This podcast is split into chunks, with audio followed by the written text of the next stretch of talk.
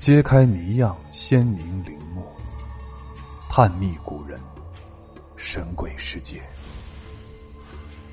欢迎您继续收听本书新系列《不安宁的亡魂：中国历代盗墓事件》第二节：僵尸复活。西晋太史二年春，公元两百六十六年，原魏国一个叫做吴刚的南蛮校尉，在安徽寿春地方突然遇到一个东吴的老汉。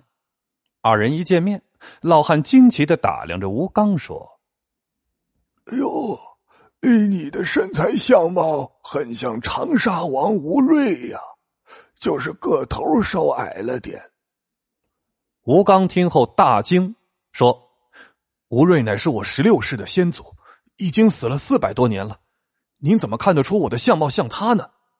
老汉说：“实不相瞒啊，四十年前呢，东吴呃在长沙欲修孙坚庙，因缺乏木材，就挖了长沙王吴瑞的墓，取出棺椁呀，作为建庙的材料。”当时我参加了掘墓之事，呃，当这棺椁打开之后，亲眼看见吴王的尸体面目如生，衣钵完好啊！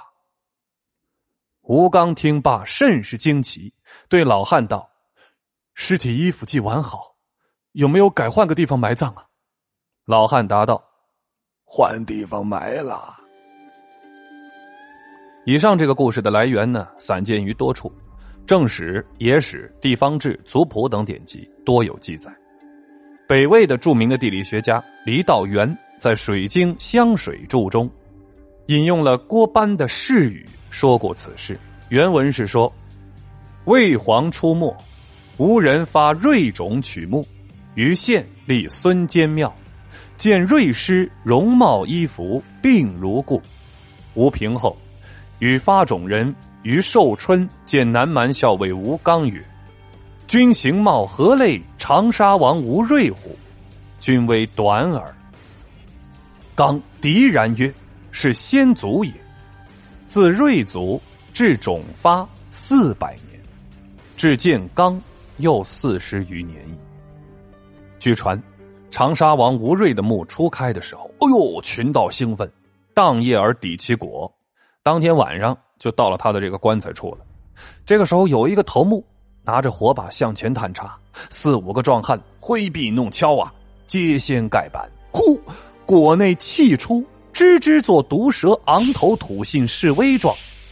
啊，烟过之处，臭味散开，稍顷，墓穴深处轰然一声，其气与烟火相触而燃，火球突起，窜出丈余。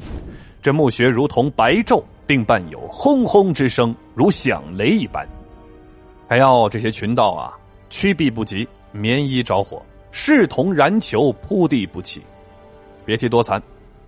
这墓穴之外的众贼惊骇，即用泥沙泼砸着火之身，又急呼于墓中泥水处打滚刹那之间，穴内哀嚎连连。啊！劈火盗贼跳跃腾挪，视同群魔乱舞，夜鬼飘荡。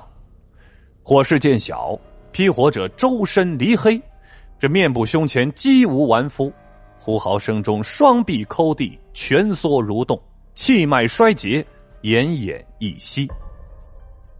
待内关开启了，只见这吴瑞颈背附身，面色如生，须发皆整，如同睡眠，隐隐有打鼾之声，众道大骇。这为首者率三五壮士向前探视，见死者仪态容颜完好如世人，不由称奇，以为有神相助。遂命人将外部大片的椁板拆除，以取木材立庙。内棺原封不动，告知其亲近后人复葬其棺。吴瑞后世亲见者见告，相约族中三五名望之辈急趋前来。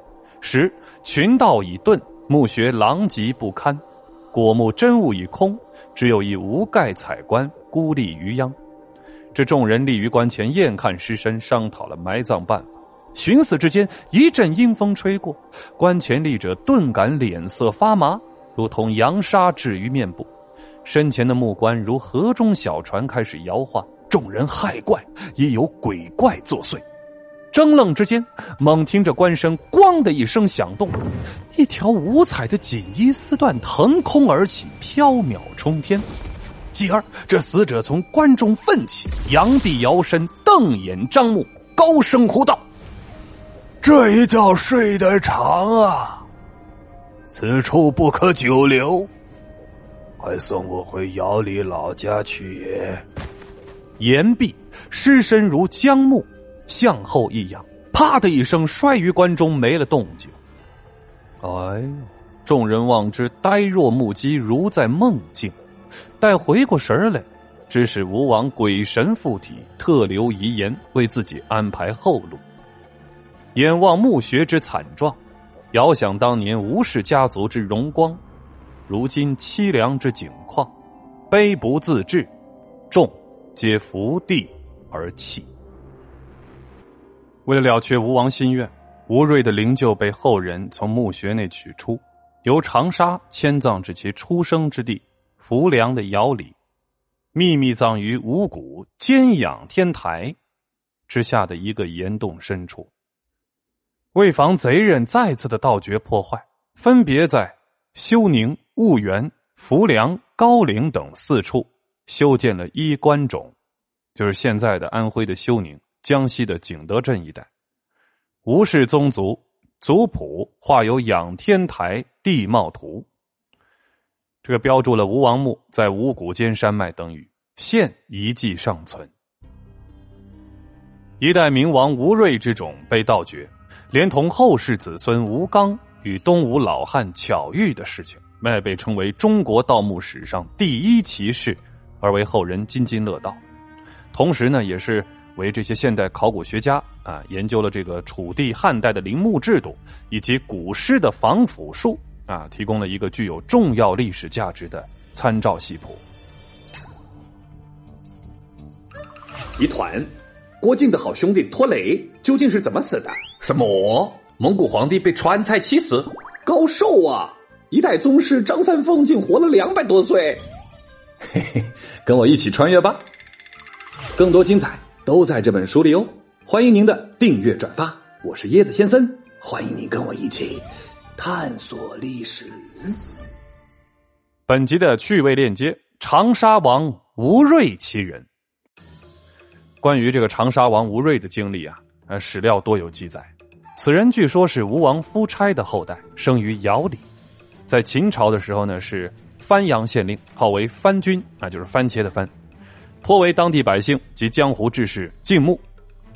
当时呢，陈胜、吴广等一帮农民兄弟啊，扛着这个用木头杆子和被单被褥做成的黄龙大旗，高喊着“帝王将相宁有种乎”的口号，造反起事的时候，吴瑞审时度势啊，也是率了一帮生死弟兄，开始与秦王朝划清界限，面南称孤，自立为王。